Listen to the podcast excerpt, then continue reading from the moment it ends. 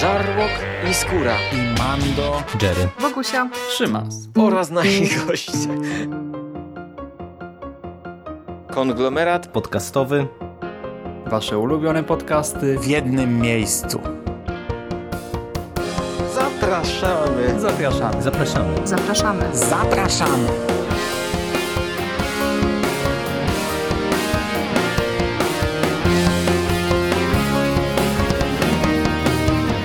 Witamy w konglomeracie podcastowym, czyli na platformie, która zbiera wszystkie wasze ulubione podcasty w jednym miejscu. Po tej stronie mikrofonu witają się z wami Michał Jerry Rakowicz. Cześć Jerry. Czołem Szymas, witam wszystkie słuchaczy i wszystkich słuchaczy.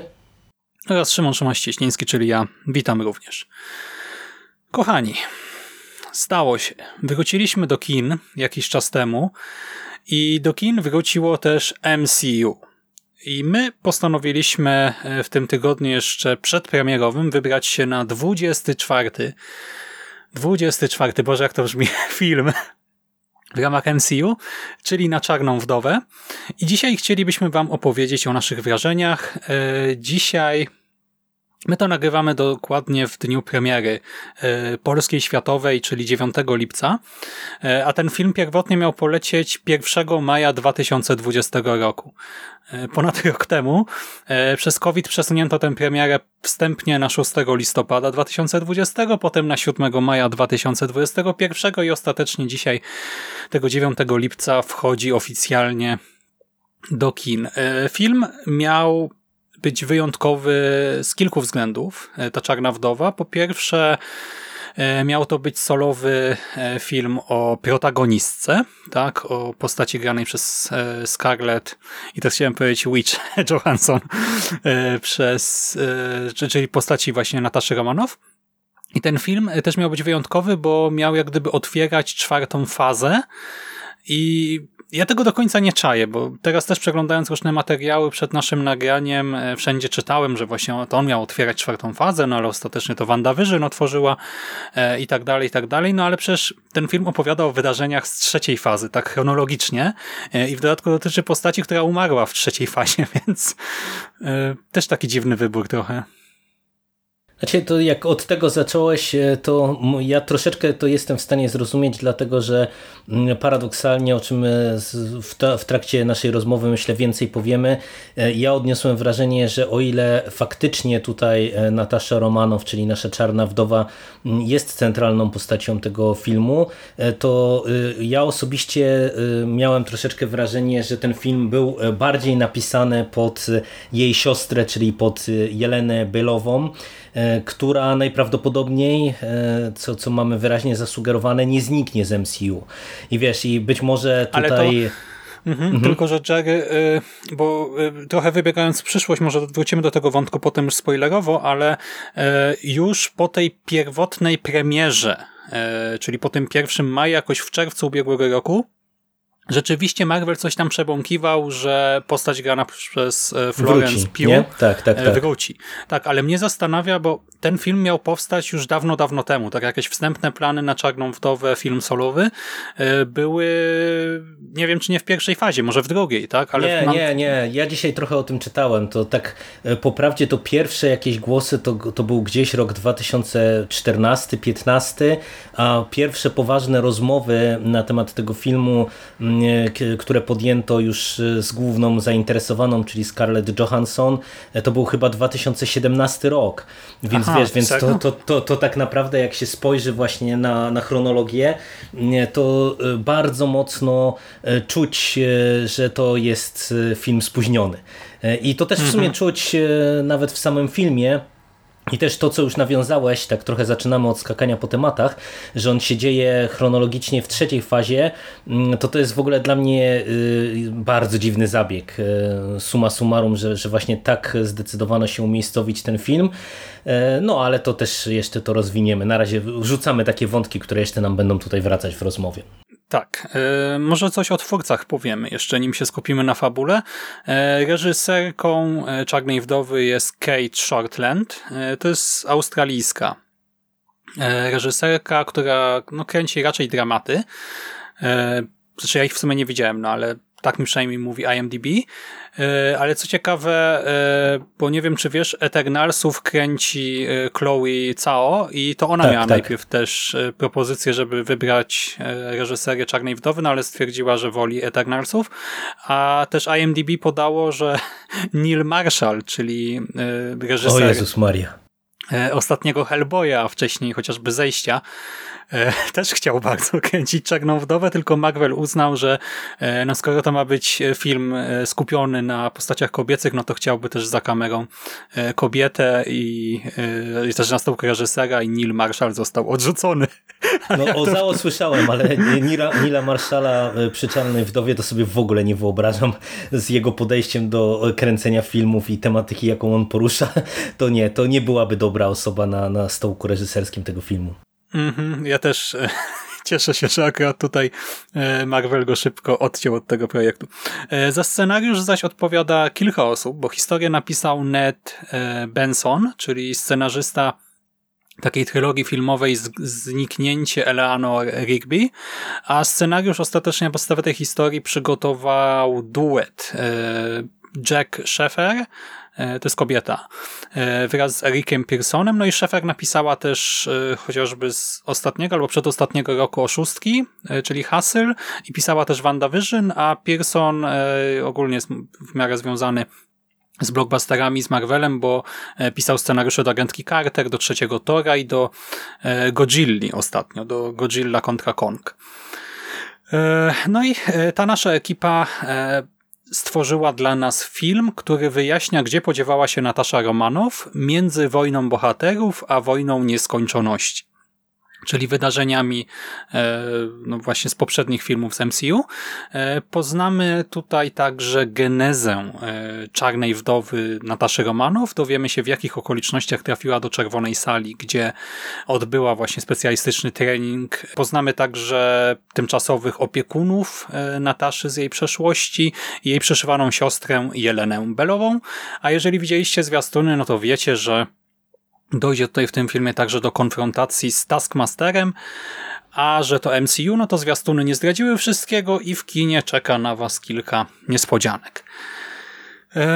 no i teraz nie wiem, Jerry, zaczniemy od sceny otwarcia, czy od e, może krótkiej refleksji na temat gatunkowości, bo to też jest ciekawe zawsze przy MCU. Możemy zacząć w sumie od gatunkowości, żeby się z tym troszeczkę rozprawić, bo faktycznie e, to jest ciekawy temat w kontekście Czarnej Wdowy.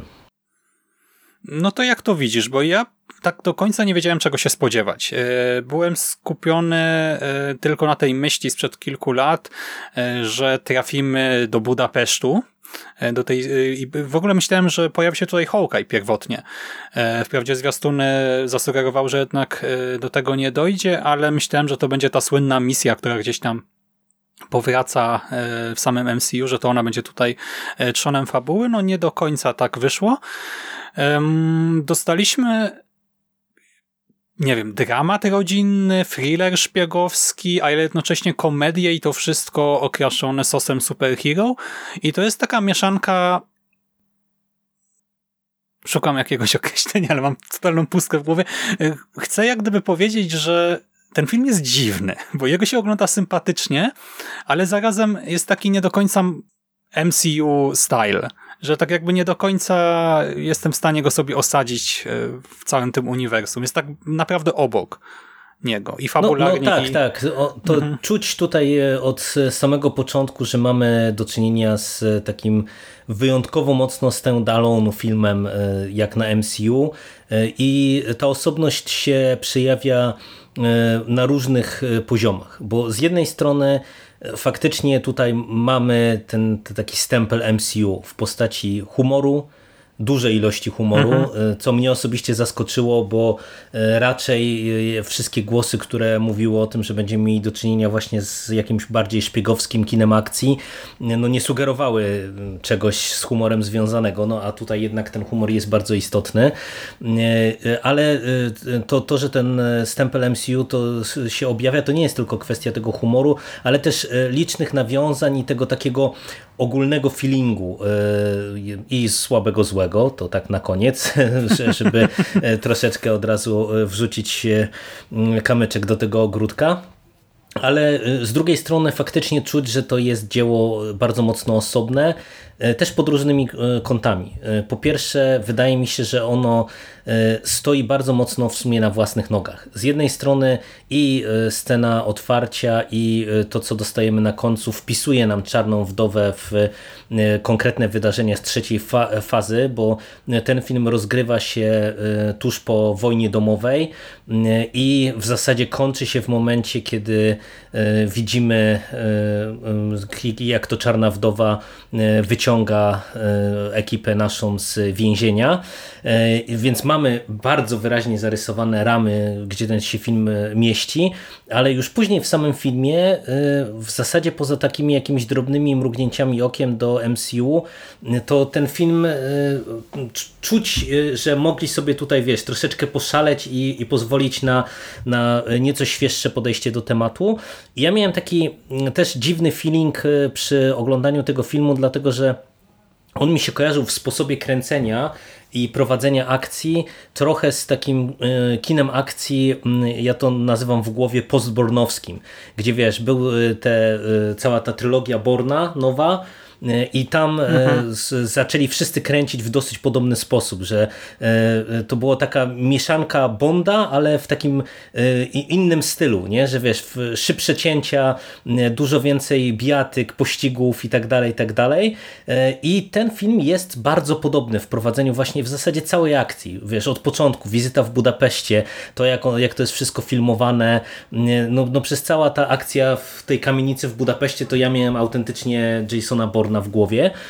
I tutaj e, większość tych scen akcji jest prowadzona właśnie w takim trochę podobnym stylu. Nie tak realistycznym jak w przypadku Borna i lepiej nakręconym w tym Ale sensie, właśnie bardziej w kierunku nawet Mission Impossible trochę, nie? Jakbyśmy tak, chcieli... Tak, dokładnie.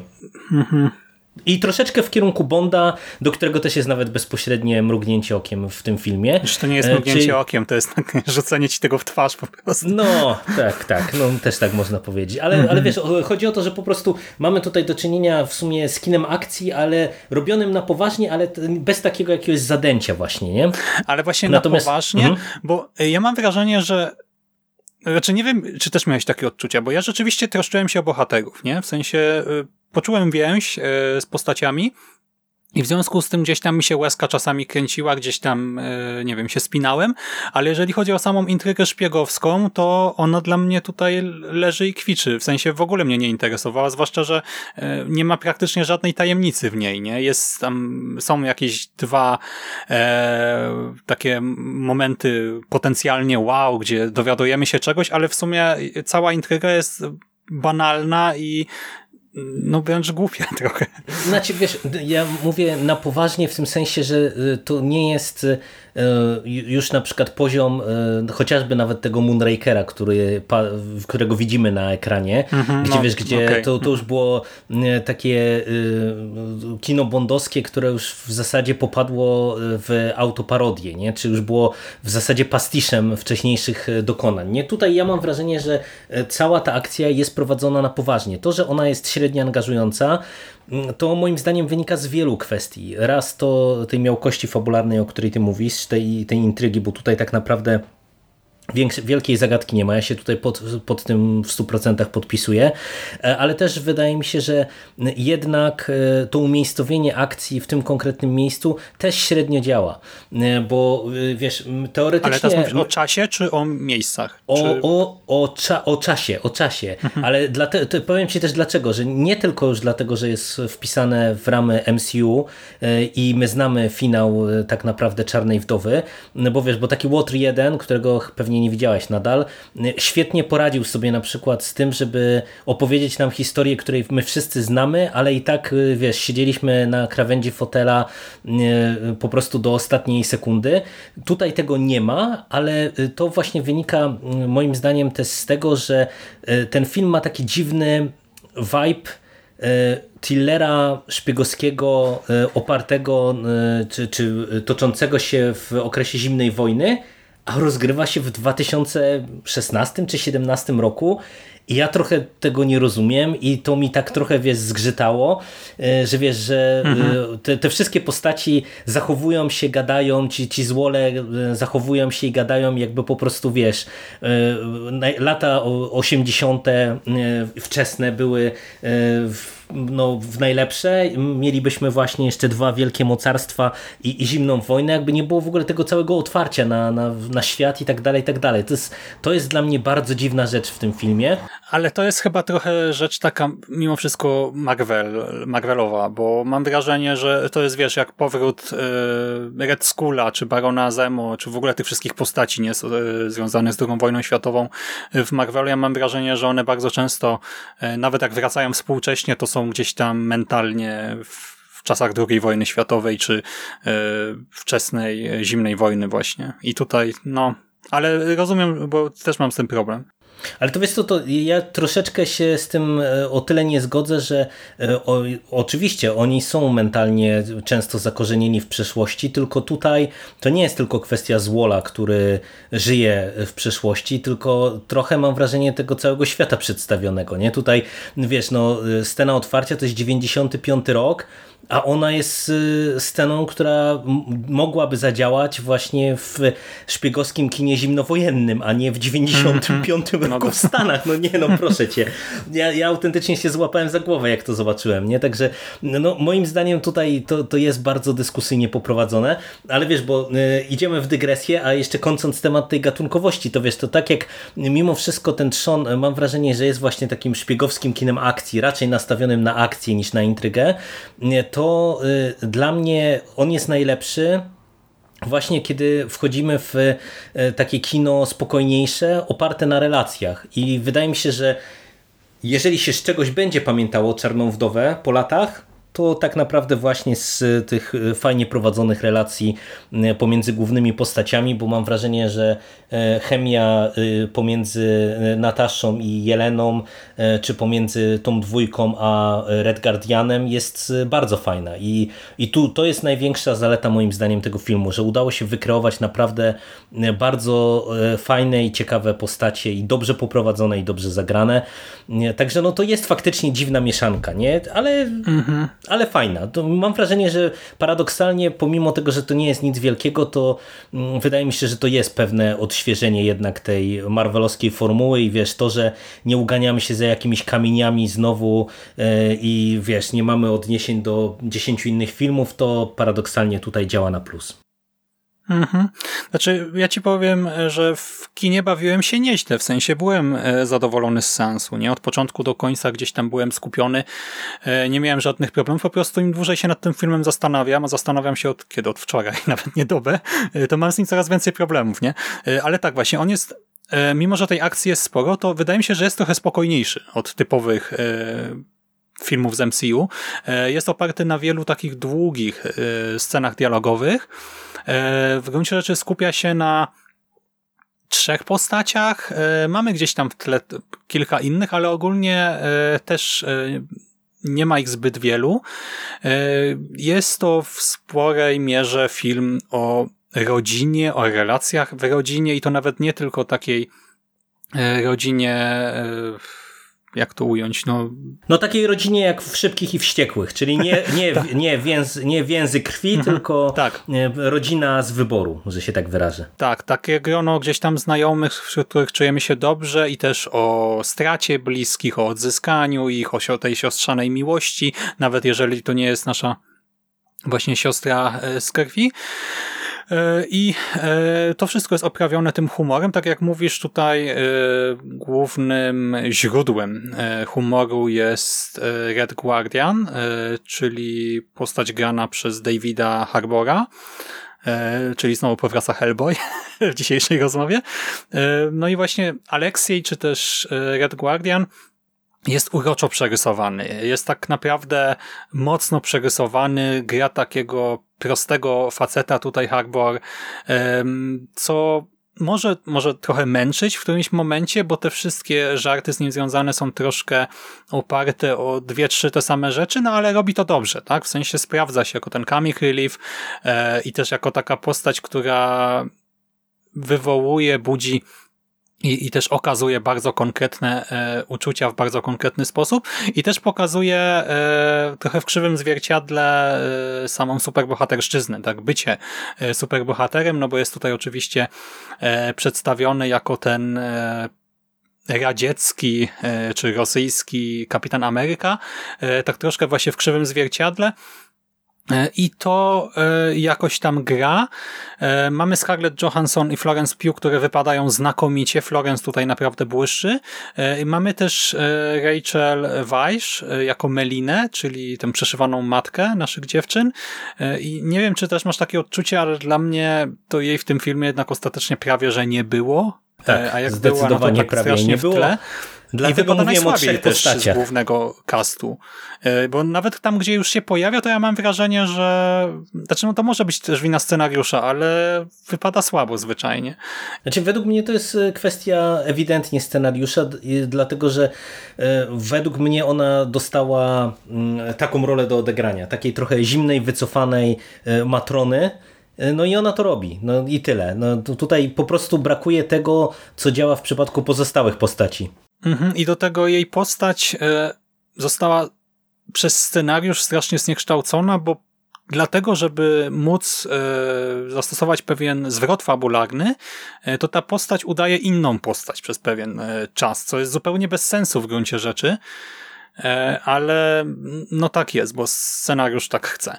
E, na ekranie też zobaczymy chociażby Reya Winstona e, czy Olgę Korylenko, ale tak naprawdę no to jest film o Jelenie i Nataszy, a nawet trochę bardziej o Jelenie momentami, chociaż to Natasza niby ma więcej miejsca ekranowego, więc to Scarlett i Florence grają tutaj pierwsze skrzypce, no i na szczęście one ten film niosą na swoich barkach i raczej nie mają słabszych momentów, nie? Tutaj wszystko wypada dobrze.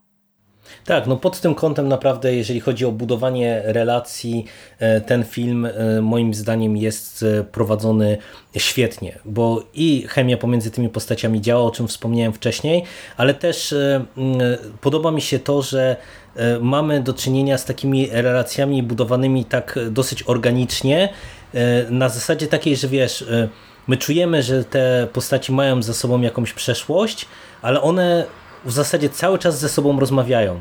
Nie wiem, czy odniosłeś takie wrażenie, że to, to jest trochę inne e, w stosunku do e, wielu nawet innych filmów e, z MCU, gdzie często mhm. konflikt powstawał dlatego, że ludzie ze sobą nie rozmawiają. A tutaj wydaje mi się, że jest właśnie akcja prowadzona mocno w dialogach, pomimo tej wybuchowej akcji co, co i róż.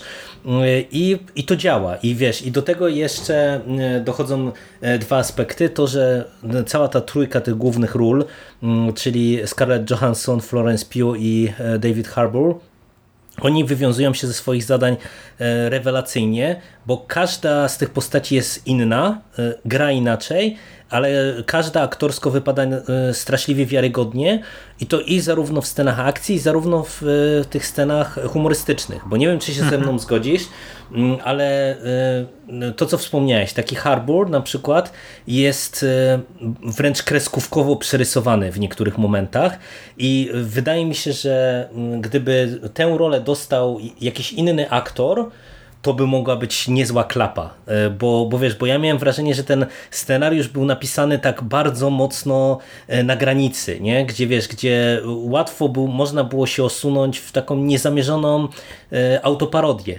A on jest grany świetnie, ale to też jest kwestia tego, co, co moim zdaniem też wpływa na to, że my tak te relacje dobrze odbieramy że ten humor, którego tutaj jest bardzo dużo, jest bardzo fajnie pisany, bo też e, to, to, co z mojej strony e, jakby zasługuje na wyróżnienie, to to, że w zasadzie każda z postaci dostaje jakieś swoje żarty, które się ciągną przez cały film. Gdzie wiesz, gdzie to jest w sumie dla mnie ciekawe, że jednak e, mhm. większość humoru, nawet w MCU, się opiera na takich gagach, że się tak wyrażę, nie? że mamy śmieszną scenkę, y, jest jakiś śmieszny dialog, czy jest jakiś humor sytuacyjny, ale to, to się ogranicza do po prostu y, jednej sekwencji tu i teraz. No czasem do czegoś tam nawiążą, czy jakiś temat wraca. nie były running joke i tutaj też. Tak, no i właśnie i, i wiesz, y, y, bardzo się cieszę, że przywołałeś Strażników Galaktyki, bo dla mnie zawsze to będzie y, jeden z tych wzorcowych filmów z MCU, najlepszych. Nic się nie zmieniło w tym względzie. I tutaj moim zdaniem te running joke'i wypadają fantastycznie, bo wiesz, bo one są budowane na zasadzie rozmowy pomiędzy postaciami, pokazania ich charakterów, budowania relacji, budowania wzajemnego zrozumienia, bo przecież z tego z tych żartów związanych z Red Guardianem, no to tutaj my przecież też e, widzimy, jak się wykuwają charaktery jego i, i chociażby, nie wiem, Jeleny w stosunku do niego, e, patrząc na ich przeszłość. E, I no i one są... Sikanie na dłonie. Tak, tak, tak. tak, to, tak to, jest, to, to ma po prostu tak perfekcyjna scena, nie? A, a do tego, wiesz, jeszcze naprawdę te, te żarty są autentycznie śmieszne. Ja dawno nie, nie byłem w kinie, gdzie po prostu, wiesz, cała sala autentycznie śmiała się w głos. E, jak ja sobie przypomnę na przykład ten z, e, puentę całego running joke'u e, z nabijaniem się z pozerstwa Pozą. Czarnej Wdowy, tak, to tak. jest to po prostu puenta tego żartu, to po prostu przyjdzie do historii kina, bo to jest po prostu tak fantastycznie zbudowany żart, ale właściwie wiesz, on się kręci przez cały film, nie? Tak mhm. samo kwestia, nie wiem, kamizelki chociażby. Przecież to jest, to jest coś, co samo w sobie było zabawne w pierwszym momencie, ale to jest takie coś, o czym e, scenarzysta tutaj e, pamiętał przez e, cały, cały film i to naprawdę działa, bo to mówię, to nie są tylko właśnie, wiesz, takie zupełne żarciki, żeby nas tutaj na chwilę rozbawić i już nas popchnąć do jakiejś kolejnej akcji, tylko one właśnie bardzo mocno wynikają i są budowane na postaciach i na relacjach, nie? Także no pod tym kątem, no to moim zdaniem naprawdę wypada ten film rewelacyjnie. Mhm, tak, e, jest bardzo zabawny i to gra e, e, i też chyba nie ma za bardzo tutaj takich żartów przestrzelonych, wszystkie są na swoim miejscu. Dobra, to teraz akcja bo troszkę to omijamy. Ten film, o czym ty mi powiedziałeś, miał ładny budżet. On wygląda dosyć dobrze, ma kilka takich epickich momentów, jak na przykład scenę takiej przeogromnej lawiny, e, która zbliża się w kierunku położonego w dolinie więzienia. Mamy też sekwencję ala e, nie wiem, spadającej podniebnej fortecy, jakiegoś, nie wiem, podniebnego miasta, czy coś takiego i dużo w ogóle takiej akcji wtedy w powietrzu.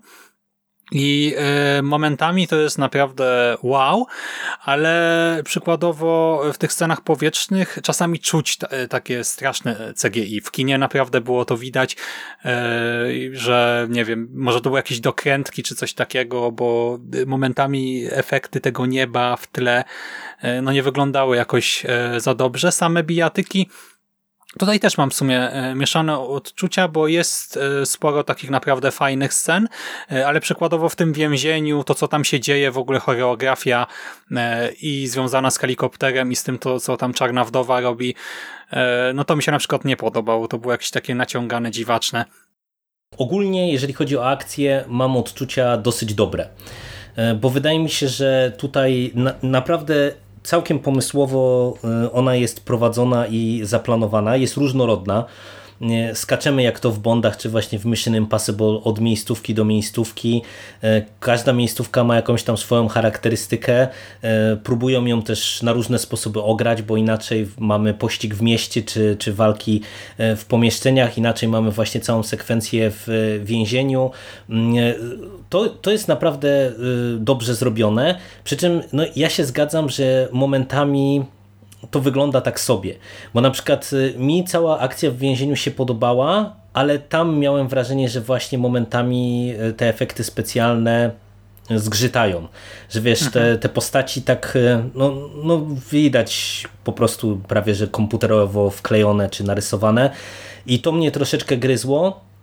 No i ta końcówka wypada jakby najgorzej, no bo ona jest jakby taka najbardziej rozbuchana, że się tak wyrażę. Wiesz, jednak przez... No tam mamy już typowe CGI, tak, tak zaprzeczenie tak. prawom fizyki w ogóle cuda się dzieją, bo bohaterowie latają, spadają. No, do, dokładnie tak, więc wiesz, to, to wygląda najsłabiej, przy czym y, powiem Ci, y, że tak jak na początku powiedziałem, że ten film jest mocno spóźniony, y, to ja się cieszę, że my żeśmy jednak go dostali w kinach bo wydaje mi się, mhm. że on jest naprawdę efektowny.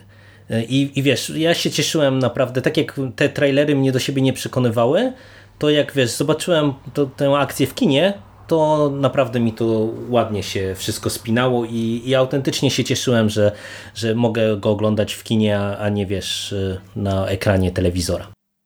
Mhm, ja byłem w szoku, że w ogóle dostaliśmy tę całą akcję powietrzną, bo to jest właśnie coś, czego można by się spodziewać po właśnie, nie wiem, Avengers czy Strażnikach Galaktyki, e, ale nie po solowym filmie, nie? Tak, tak, tak. Skupionym gdzieś tam wokół jednej czy dwóch postaci. To było dla mnie dość zaskakujące i moim zdaniem ta, znaczy to, całe to powietrzne ustrojstwo wygląda całkiem nieźle, ale w kilku po prostu tam momentach, nie wiem, czy właśnie one były jakoś dorabiane post factum, czy o co tam chodziło, czy jakieś inne studio już je dopieszczało, ale w kilku momentach rzeczywiście e, troszkę czuć e, spadek e, jakościowy. No dobra, no to zmierzamy myślę ku końcowi, przynajmniej jeżeli mowa o strefie bezspoilerowej.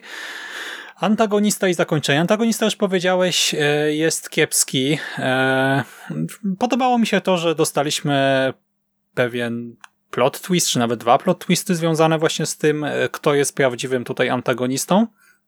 E, Nataszy, e, ale zgadzam się, że jest bez szału i do tego trochę mnie wkurzyło to, że e, antagonista jest tak sztucznie omnipotentny, że po prostu film wciska nam w gardło, że on może nie wiadomo co, że jest przepotężny i że tak naprawdę no to nie jest Thanos, ale, ale tak w takiej skali świata, no to w ogóle wow, nie? I Wolałbym jednak mniejszą skalę zagrożenia, bardziej osobistą historię, a nie znowu ratowanie świata, e, bo no bo ile można, tak? I do tego właśnie Dlatego ta intryga też mi się nie podobała, nie? Bo ostatecznie e, nie walczyliśmy o tę naszą rodzinę, o siostrę, o e, nie wiem, przyszłość nam podobnych, mam wrażenie, tylko ratowaliśmy świat znowu i to bym zmienił, no ale co zrobić, tak, no superhero.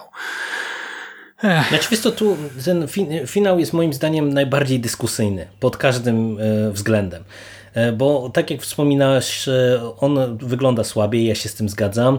I niestety e, w momencie, kiedy my dochodzimy już do tego finału, to tutaj najbardziej czuć też rozciągnięcie w ogóle tego wszystkiego. Lekkie zgubienie tempa całości, i lekkie mhm. zagubienie w ogóle właśnie tego sedna, o czym ten film cały czas opowiadał. Bo moim zdaniem bardzo celnie wychwyciłeś to, że tutaj nagle ta skala się zmienia, zupełnie bez sensu. Gdzie wiesz, gdzie cały czas e, my się kręcimy wokół tej rodziny, E, to też śmiesznie mi się to autentycznie oglądało, wiesz, dwa dni po seansie Szybkich i Wściekłych, e, gdzie tam też rodzina, rodzina, rodzina, tak tutaj też rodzina, rodzina, rodzina.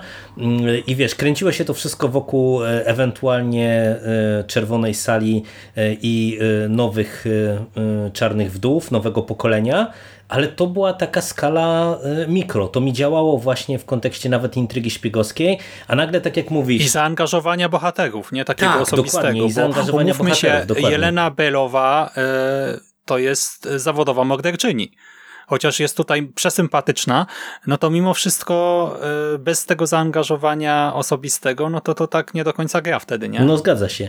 I wiesz, i z tej perspektywy nagle, kiedy ta stawka y, się robi y, dużo, dużo większa, no to to ma taki średni sens. A, a wiesz, jeszcze moim zdaniem to się trochę zaczyna wykładać, bo tam naprawdę to wszystko jest przeciągnięte. Tak jak ogólnie chwaliliśmy, że, że ten film ma takie spokojniejsze momenty, że jest prowadzony w dialogach, tak nie masz wrażenia, że tam w końcówce jest za dużo tego gadania, że właśnie postaci chodzą i gadają i wyjaśniają swoje plany i swoje motywacje to było zbędne. No tak, to, tak. To było zbędne. Znaczy właśnie film tutaj stara się ukryć to, bo y, mamy typową sekwencję, gdzie Złol wykłada po prostu wszystko, co się da, tak? I y, to ma odrobinę sensu, bo film jak gdyby, znaczy bohaterowie sprowokowali go do tego, ale nadal, no tak, to jest końcówka, już zaraz po prostu wszystko zacznie wybuchać, e, będziemy się wybijać,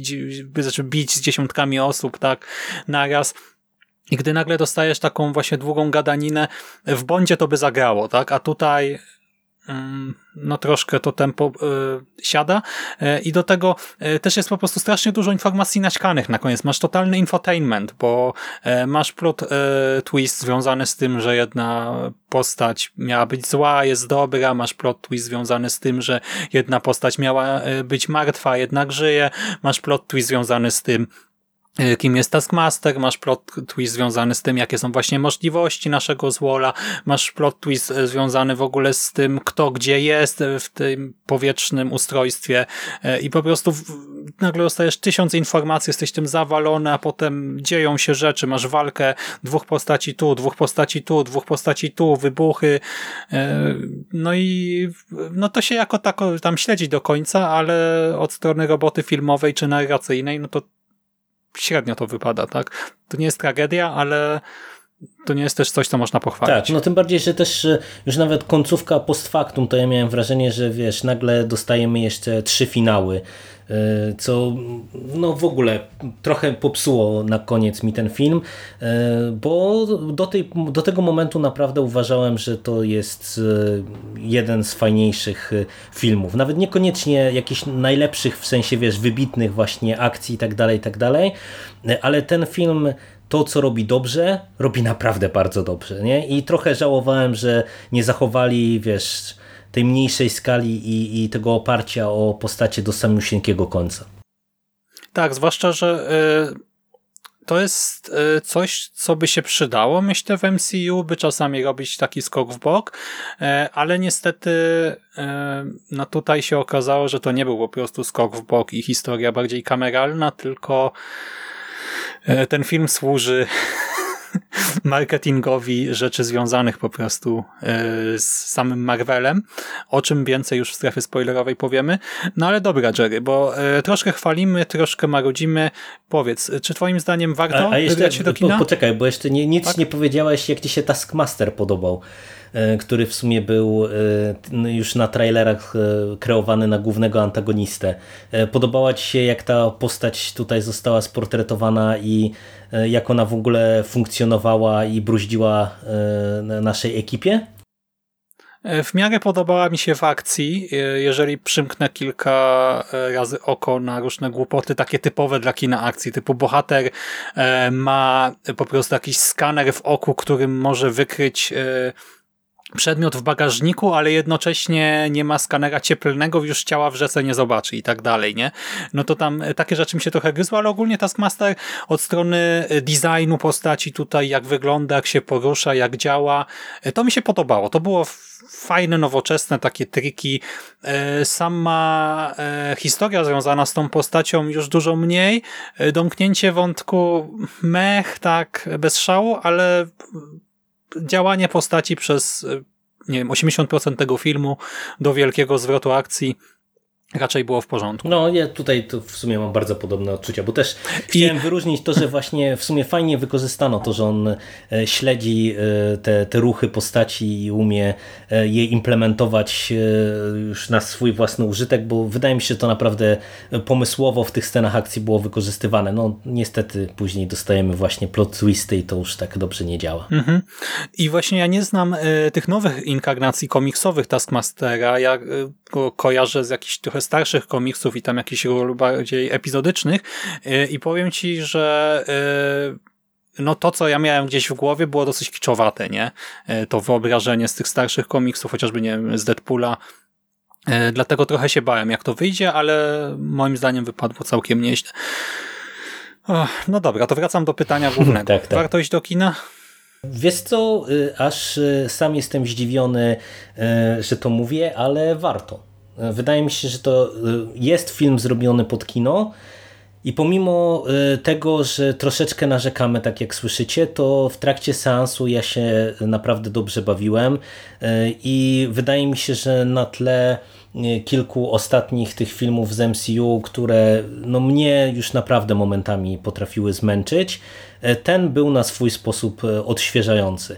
E, a przez to, że się opiera na postaciach, relacjach i humorze, co już kilkukrotnie tutaj podkreślałem, no to to jest po prostu bardzo przyjemna e, letnia rozrywka, E, no, ma ten film pewne wady, e, które wy już... Jezu, Jerry, ale weź już nie przesadzaj. Tak naprawdę Jerry chciał powiedzieć, uwielbiamy Scarlett Johansson i Florence Pugh. Florence Pugh, e, no to nie jest jeszcze Ania Taylor-Joy, ale niewiele jej brakuje. No nie, no u mnie, u mnie to chyba jest wyżej niż Ania Taylor-Joy, a szczególnie po tym filmie, nie? To tak, no przepraszam, tak. no tak nie chcia, chciałem się krygować, ale no to, to muszę to powiedzieć. Ona w tym filmie po prostu kradnie każdą scenę. Tak, Florence Pugh wypada lepiej od Scarlett, autentycznie. I to jest, y, i to ma, ma, kilka takich naprawdę momentów, gdzie płaczecie ze śmiechu, albo gdzie wam się łzy w, oczu, w oczach kręcą. Yy, świetna jest. I ja w ogóle się nie spodziewałem, nie, że w takiej roli aż tak się sprawdzi, bo jednak tutaj jeszcze, właśnie, wiem o czym nie powiedzieliśmy. Te rosyjskie akcenty, Jezu, to momentami trochę tak, męczyło. to momentami było bo bolesne. No. bohaterowie no tak momentami coś tam rzucają po rosyjsku, albo mówią z takim mocnym rosyjskim akcentem, zwłaszcza e, Melina. E, ma kilka takich zdań, że o Jezu, uszy więdną jak się tego słucha, ale właśnie Florence, jak wchodzi w tę swoją bardziej rosyjską wersję, no jest naprawdę niesamowita, bo u Scarlett momentami to było ciutkę takie E, takie, nie wiem, sztuczne, sztywne, e, znowu nie złe, ale tak trochę mi się gryzło, a Florence to się idealnie sprawdziła, tak jako ta siostrzyczka, córeczka, jako zabójczyni, jako e, Rosjanka, jako osoba gdzieś tam obserwująca tę siostrę Avengerkę i mająca pewne przemyślenia na ten temat, jako osoba, która odzyskała wolność niedawno.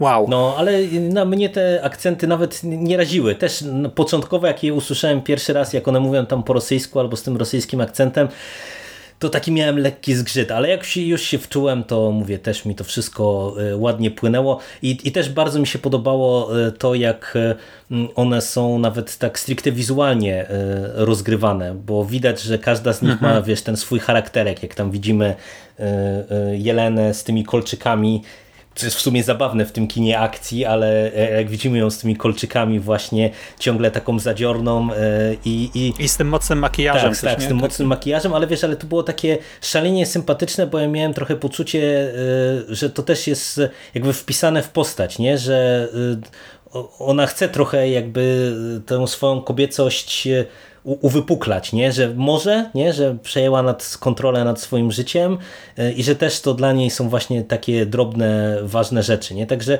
no mówię, no kurczę, mhm. naprawdę ten film, to co robi dobrze, robi naprawdę, naprawdę świetnie i, e, i warto. I no, jeszcze, no, warto.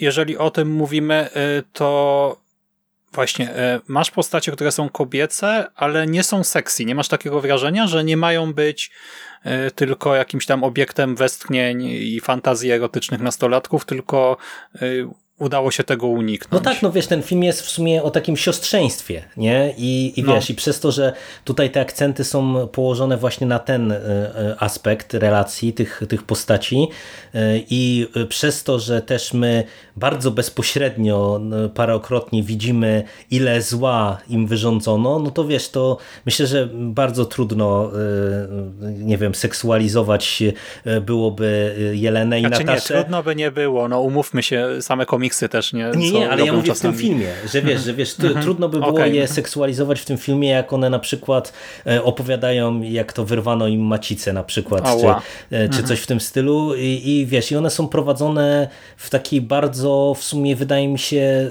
e, sensowny sposób, nie? Gdzie, gdzie mówię, gdzie ta kobiecość jest widoczna, ale też jakby widać te lata treningu, przygotowania i, i to, że w sumie no, zostały pozbawione też wielu rzeczy. No, no, no bardzo dobrze to jest zrobione.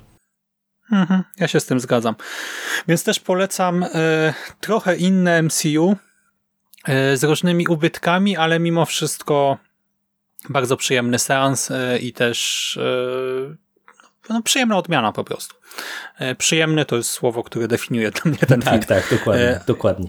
E, I warto dla samej Florence. O, zdecydowanie. Jej po prostu roli tutaj też ten obraz nadrobić i raczej w kinie, jeżeli macie taką możliwość, no to wybierzcie się poza tym, jeżeli dawno nie byliście w kinie, to tym bardziej.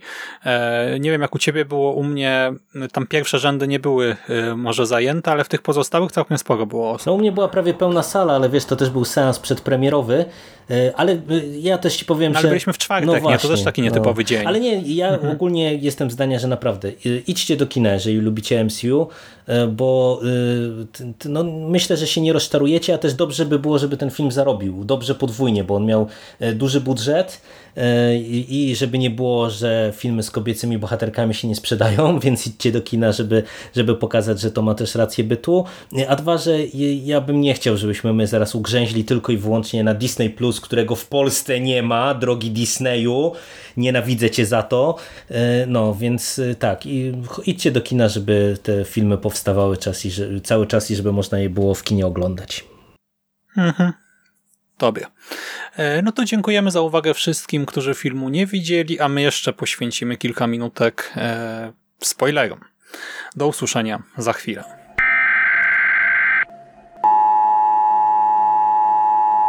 This is not a test. This is your emergency broadcast system. You have that luxury. You have the luxury of not knowing what I know. You can't handle the truth! You want answers? May God be with you all.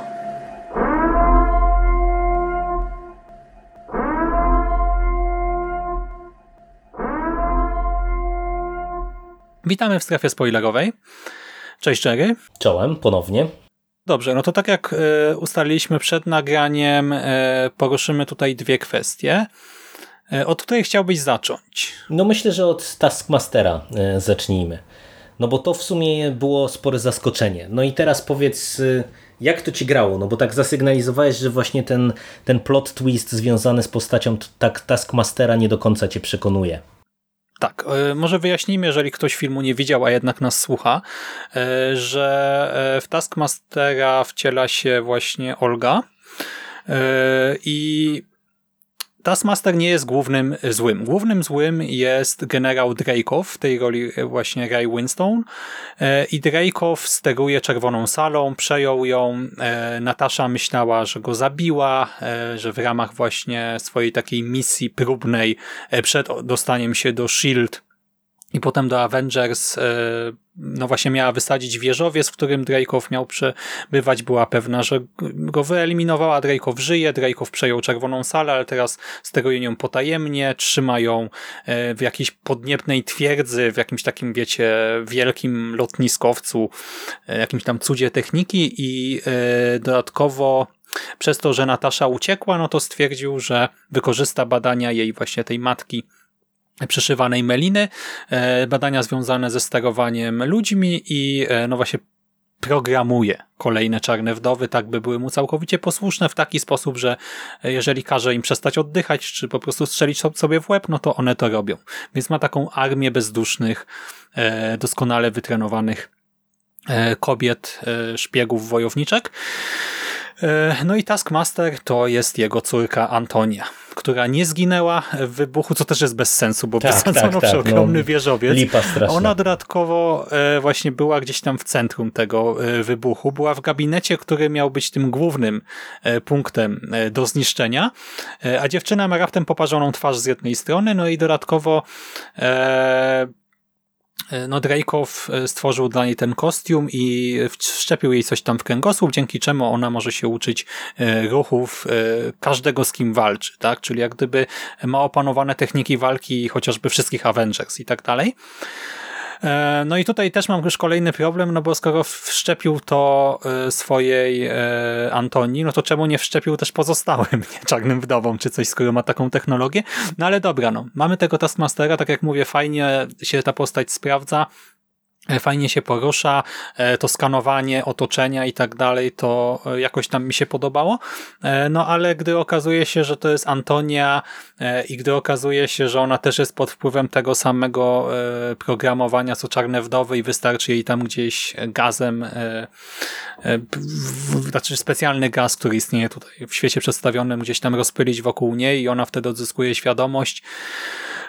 No no to był taki twist od czapy, no i to, że głównym złym jest e, Dracow, to bym kupił, e, gdyby nie fakt, że nagle e, te jego czarne wdowy są na całym świecie, okazuje się, że on no, steruje w ogóle polityką światową, każdym jednym konfliktem wojennym, każdym jednym powstaniem. To na początku bardzo fajnie gra, bo dostajemy nietypowe napisy początkowe w sumie, o czym nie powiedzieliśmy, to są takie przebitki z różnych wydarzeń i różne zdjęcia w ramach jakichś protestów, właśnie konfliktów, etc. I tam na tym zdjęciach są za zakreślane kobiety. I to jest taka zajawka, że te czarne wdowy odgrywają ważną rolę gdzieś tam na świecie, ale to fajnie gra jeżeli myślimy, że po prostu tak można wyćwiczyć agentów, wysłać ich w różne miejsca i doprowadzić do różnych wydarzeń, ale gdy okazuje się, że za wszystkim stoi jeden tam e, przygruby generał e, z byłego Związku Radzieckiego, no to no nie, jeszcze steruje tym z powietrznej bazy, to się robi nagle takie kiczowate, nie? Taki bieda camp. No to jest zupełnie niepotrzebne, bo e, najgorsze w tym wszystkim jest to, że w zasadzie ja do końca nie rozumiem o co mu chodzi. E, bo nawet e, pada to przecież z ekranu, że jest tak bardzo schowany, że niby jest tak potężny, a siedzi w tej swojej fortecy i, i w zasadzie nic z tym nie robi. No i, i, i, ja trochę nie rozumiem tej motywacji, nie? No bo okej, okay, no poumieszczał te wszystkie czarne wdowy i co? I, i napawa się tym, że, że może e, wywołać jakąś bójkę uliczną, czy jakieś tam mini powstanie, no nie wiem, wiesz, no, e, Złol powinien mieć mimo wszystko jakąś tam wyrazistą e, motywację. Nie? On może być przerysowany, tak jak to w Bondach bywało chociażby, e, gdzie ci Złole przecież nieraz mieli naprawdę skrajnie idiotyczne pomysły, ale no musi mieć jakąś wyrazistą motywację, a tutaj tej motywacji ja w ogóle nie widzę, naprawdę. To nawet nie to, że ona jest głupia, czy, czy ja jej nie kupuję, tylko ja jej kompletnie nie widzę. Mhm. Ja w ogóle nie rozumiem też kwestii tego, że w momencie, gdy dowiaduje się, że Red Guardian uciekł z więzienia, tak, i że Natasza z Jeleną gdzieś tam e, się szlajają po świecie, to czemu po prostu nie wysyła tych swoich czarnych wdów, żeby je wyeliminować, nie? Tylko czekasz, dotrą do Meliny i potem ściąga wszystkich do siebie, do tej twierdzy. W ogóle po co? Jaki to ma sens? No, wiesz, przylecieli e, na farmę, e, żeby ich pojmać, więc e, no zakładam, że tutaj by mogły być czarne wdowy, no ale może też nie chciał rzucać e, wszystkich sił na trzy osoby, które no wydawało się, że łatwe będą do pojmania, nie? czy cztery. Ale wiesz, no w ogóle ściąganie wrogów do swojej bazy tak, głównej, no, tak, wiem, i potem wiemy. to wykładanie planu, to jest tutaj jakoś, tak jak mówiłem, film stara nam się to uwiarygodnić, to znaczy e, nasz bohater jest, bez, czy znaczy może inaczej, Natasza jest bezbronna, bo on to wykłada wszystko Nataszy tutaj, swój cały plan, pokazuje właśnie, e, że ma dostęp do tych wszystkich e, osób na całym świecie i do, może wpływać na wydarzenia e, w tych wszystkich punktach, gdzie one się znajdują. E, no i to jest wytłumaczone tak, że Natasza po prostu niczego zrobić nie może, ale po chwili film nam pokazuje, że jednak co może, e, bo wystarczy, że sobie złamie nos porządnie, co swoją drogą było straszną sceną. Jezu, jak tak, ja wtedy nie, podskoczyłem. nawet, no. Nawet teraz mnie boli nos na samą myśl o tym. Autentycznie ła, ała, ała, ała. E, ale e, no na szczęście, wiecie, no w tym kinie trochę się spodziewamy czasami takich rzeczy, więc jakoś to tam e, można zaakceptować, no ale jako złol to po prostu Drake'ow jest fatalny, tak? I do tego e, to, że on nie odgrywa żadnej roli. Nie? On się pojawia na ostatnie tam 20 minut rozwałki i potem e, wybucha po prostu razem ze swoim helikopterkiem.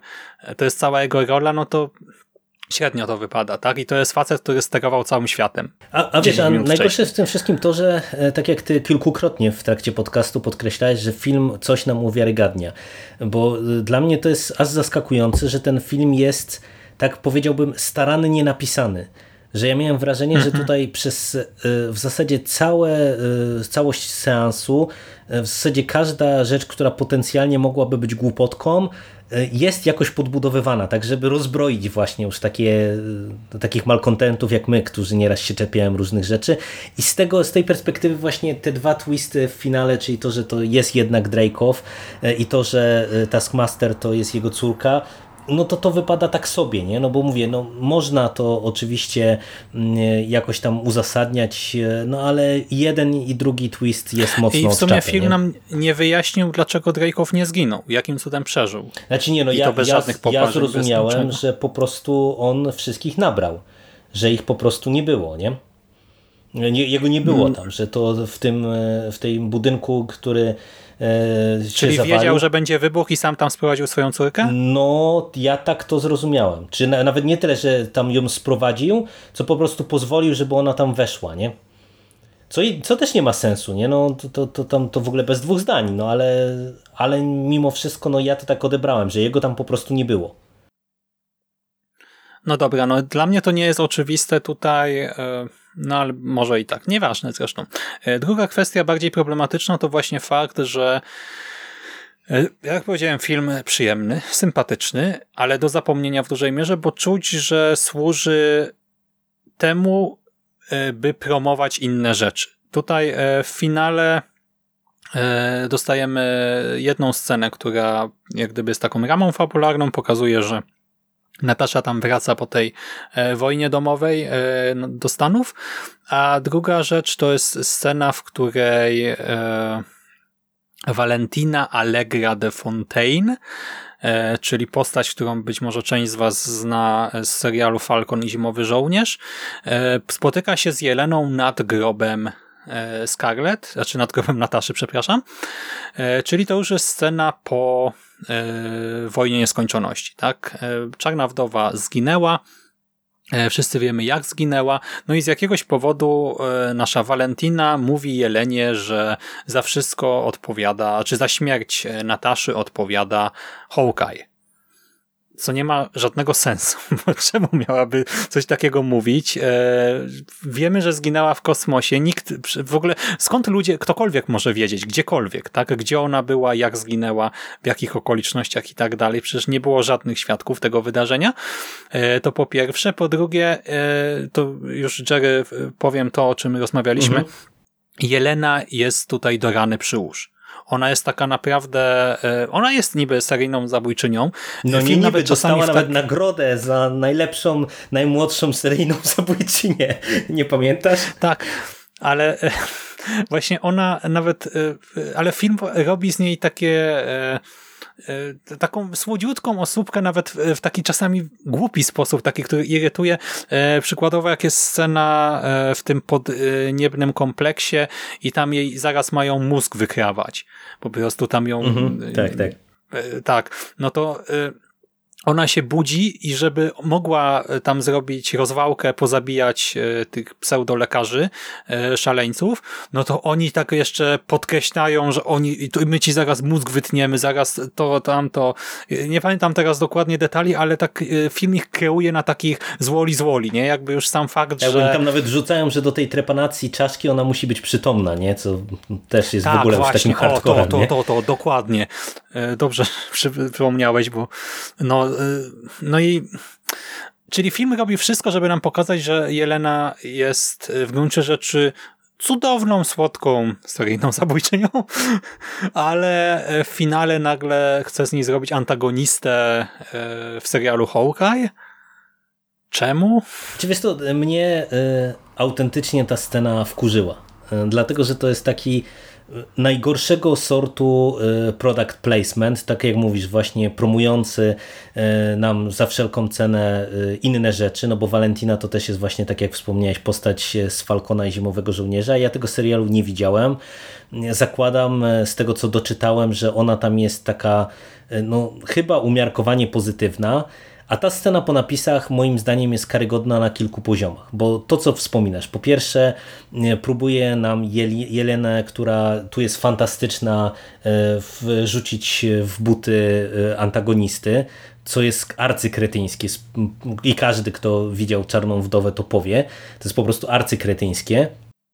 Tak, bo to nie, nie jest konflikt, tak? Bo my wiemy przecież, że Hawkeye też jest postacią bardzo pozytywną. Tak, i, i tym bardziej, i... że jeszcze wiesz, tutaj y, mamy przecież takie, w kontekście tego, co mówiłem, że ten film dobrze jest pisany, to jakie mamy fajne mikroscenki nawiązujące do y, współpracy Nataszy z Clintem w Budapeszcie, jak oni tam do tego kanału na przykład wchodzą i widzimy ten kółko i krzyżyk na przykład y, w tym kanale. I tam jest kilka takich mo momentów. Albo to, to ślady po strzałach, nie, po, po broni, po pistolecie, tak? Tak? Po tak, tak. tym nie, po strzałach z łuku tak, i tak, tak dalej. No. no także, także i to widać, że oni byli zżyci i po prostu ja totalnie nie kupuję tego, że wiesz, że nagle one, które odkryły to siostrzeństwo, y, Jelina, która pewnie znała całą historię Clint'a, nagle by miała uwierzyć w to, że, że to jest człowiek, który jest odpowiedzialny za śmierć Nataszy, y, a y, co więcej, tutaj ona w ogóle już jest chyba w butach w buty antagonistki wrzucona, bo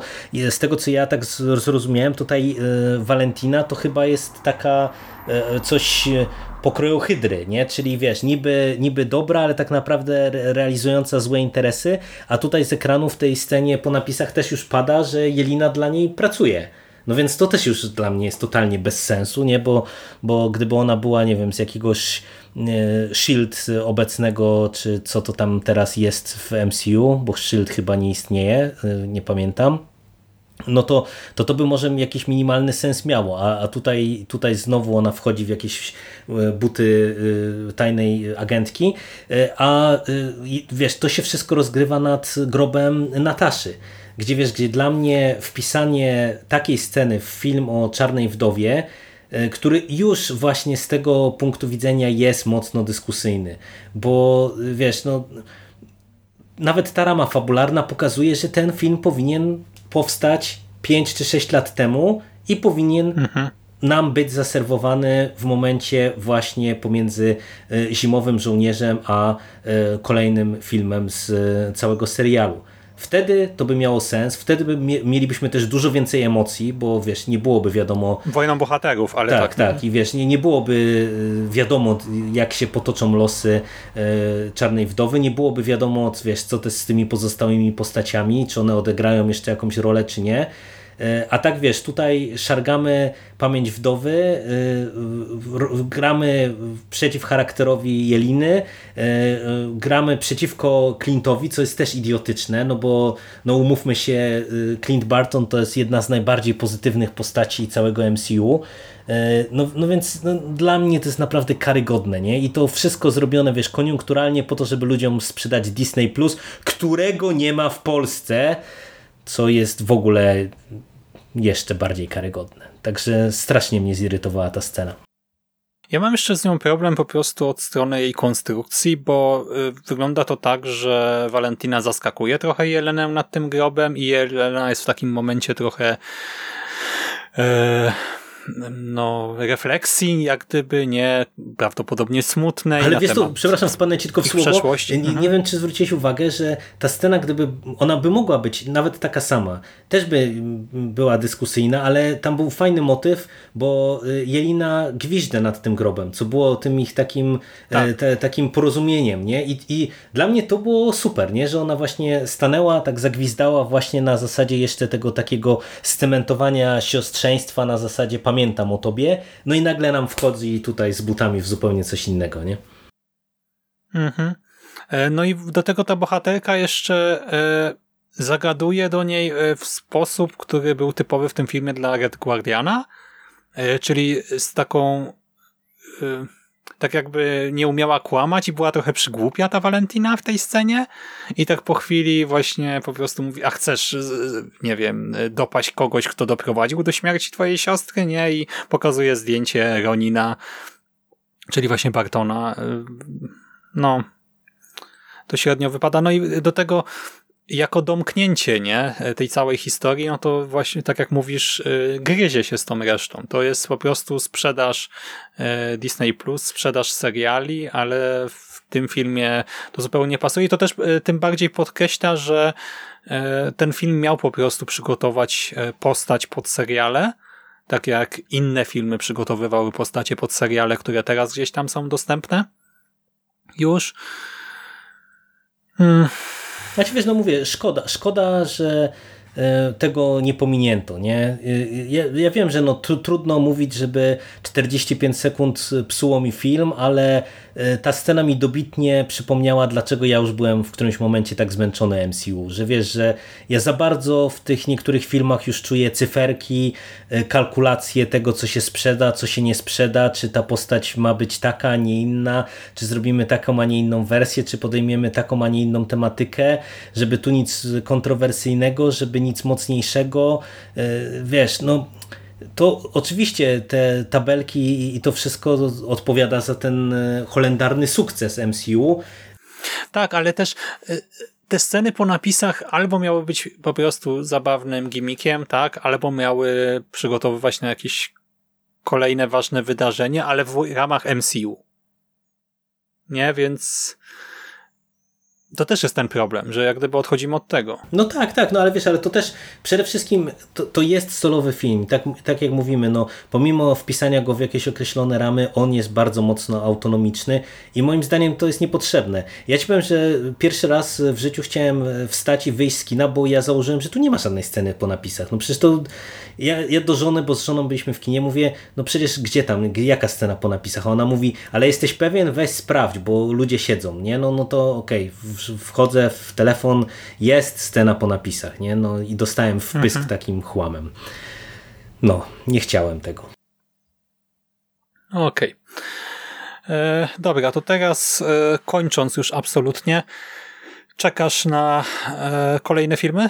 Czy masz, czy czujesz jednak, bo, bo to był trochę powrót nie, do MCU i tak y, dało się to poczuć, nie, że wracamy do czegoś, czego przez ponad rok nie mieliśmy, do tego block, blockbusterowego kina. Masz ochotę na więcej? Wiesz co, widziałem e, trailer z Shang-Chi, ten drugi, właśnie przed seansem Czarnej Wdowy. No nie rusza mnie to, ale nie skreślam tego filmu. E, jak dla mnie nic w zasadzie poza e, Strange'em e, od Raimiego e, nijak mnie w ogóle do siebie nie przekonuje. Ani to Shang-Chi, ani Eternals. No ale pewnie obejrzę i, i najwyżej będę narzekał. I pewnie pogadamy. Tak, i pewnie pogadamy. No, Shang-Chi, ten pierwszy trailer na mnie robił lepsze wrażenie, ten drugi jest bardzo mech. Nie wiem, czy ty go w ogóle widziałeś, ale... ale... Tak, właśnie też przed filmem i też byłem w szoku, bo... Yy był fatalny. No, no, no tak, prostu. Nie, no, znaczy się w ogóle nie zadziałał. Nie, nie, nie? No, Mimo totalnie. On, on po prostu idzie w najgorsze takie schematy, wiesz, kina, takiego e, bajkowego kina kopanego z rodem z MCU, ale, ale po prostu w takie najbardziej tanie elementy. Nie? No, no, ja się za głowę w paru momentach złapałem, więc no, raczej nie jestem optymistą. E, a co, co do Eternals ja mam takie trochę podejście, że mam podejrzenie, że to może być najlepiej wyglądający film e, MCU tak wizualnie, bo, bo te trailery mhm. pokazują, że faktycznie chyba Chloe Zhao e, ma e, pomysł, wiesz, taki stricte wizualny na, na opowieść ale z drugiej strony no, cała ta historia mm, tak bardzo mi pachnie Inhumans, y, których, mm, którzy mi się nie podobali w żadnej inkarnacji, którą do tej pory widziałem, ani komiksowej, ani, e, ani filmowej, ani serialowej, bo oni się e, w różnych miejscach e, pojawiali. Nie, w filmach się chyba nie pojawiali, w serialach dwóch różnych. Że no, no nie, no, nie jestem przekonany. Także no, nie, nie powiem, że czekam, bo nie czekam, ale pewnie obejrzę. A ty? Mhm, no ja, y, ja właśnie, tak mówię, ten drugi trailer e, mnie zniechęcił do Shang-Chi, e, widziany w kinie, chociaż pewnie pójdę, nie? E, na Eternalsów czekam, bo mimo wszystko te zwiastuny są ładne i jestem ciekaw, czy to będzie po prostu start teraz nowej, wiesz, tej takiej epickiej fabuły na kolejne X-Fas i jestem też ciekaw, jak wyjaśnią to, co już jest w trailerach widoczne, że do tej pory nie ingerowali, a teraz nagle, mimo nawet Thanosa zlali, nie? A teraz postanowili jej zaingerować. E, ta historia Ziemi, nie, czy w ogóle cywilizacji, z nimi to też mnie ciekawi, jak to będzie wyglądało. No i tak jak mówisz, to jest zwyczajnie ładne. I tam też jest y, kilka osób w obsadzie, i to w sumie sporo osób w obsadzie, które ja lubię y, i które chętnie zobaczę w takiej trochę mniej typowej y, dla nich roli. a potem, no to właśnie Doctor Strange, no i w sumie Spider-Man. Chcę więcej Spidermana bo dotychczas to Spider-Many dawały mi taki naprawdę e, taką dziecięcą wręcz radość nie z seansów i chciałbym tego więcej. Wiem, że jeszcze są Strażnicy Galaktyki, ale jakoś tak, nie wiem. Na razie nie czekam. Zobaczę. Może jakieś materiały promocyjne mnie kupią. No ja jeszcze bym naprawdę chętnie nadrobił seriale, no bo w zasadzie wszyscy się serialami zachwycają, co jeden to lepszy. E, teraz Loki się kończy chyba z naszej perspektywy e, za kilka dni, bo w najbliższą środę i póki co słyszałem same zachwyty, więc wiesz, chciałbym to nadrobić, ale naprawdę bojkotuję e, już w tej chwili Disney Plus, nawet mi się nie chce tego piracić, bo uważam, że to jest autentycznie skandaliczne. Nie? Dla mnie to jest pomijanie cały czas na, naszego rynku to jest zwyczajny skandal i ja totalnie nie jestem w stanie pojąć jakby co e, Disneyowi jako koncernowi siedzi w głowie, że, że po prostu tak bardzo w dupie ma e, widzów no w sumie na całym świecie, no bo to wiesz, to my nie jesteśmy jedynym krajem, mhm. który ma taki problem, nie? więc ja raczej się z serialami nie przeproszę, póki oni faktycznie legalnie się w Polsce nie pojawią. No, także, także tak. Okej. Okay. Dobra, to myślę, że temat wyczerpaliśmy. Kochani, jeżeli oglądaliście film, to dajcie znać w komentarzach, e, co sądzicie, czy bawiliście się dobrze, czy macie ochotę na więcej, czy może jednak uważacie, że Czarna Wdowa była zupełnie niepotrzebna. No i ogólnie możemy podyskutować, jeżeli poruszyć jakieś ciekawe wątki, e, czy to na YouTubie, czy na Facebooku, czy u nas na stronie. A teraz dziękujemy Wam za uwagę i Tobie też dzięki Jerry za rozmowę. Dzięki bardzo. Mam nadzieję, że nie słychać ile problemów technicznych mieliśmy po drodze, e, a jak słychać trochę chaos z tego powodu, to przepraszamy.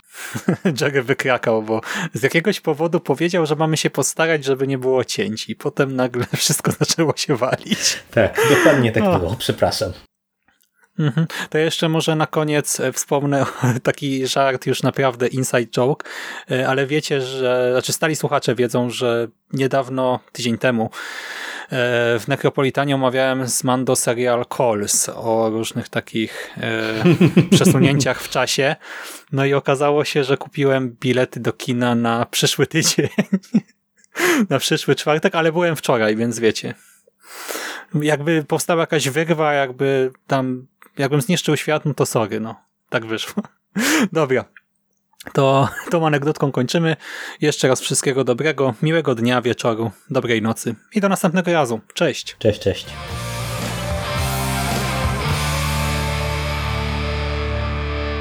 You finished? That's it, man. Game over, man. It's game over. What the fuck are we gonna do now? What are we gonna do? It's over. Nothing is over. Nothing. You just don't turn it off.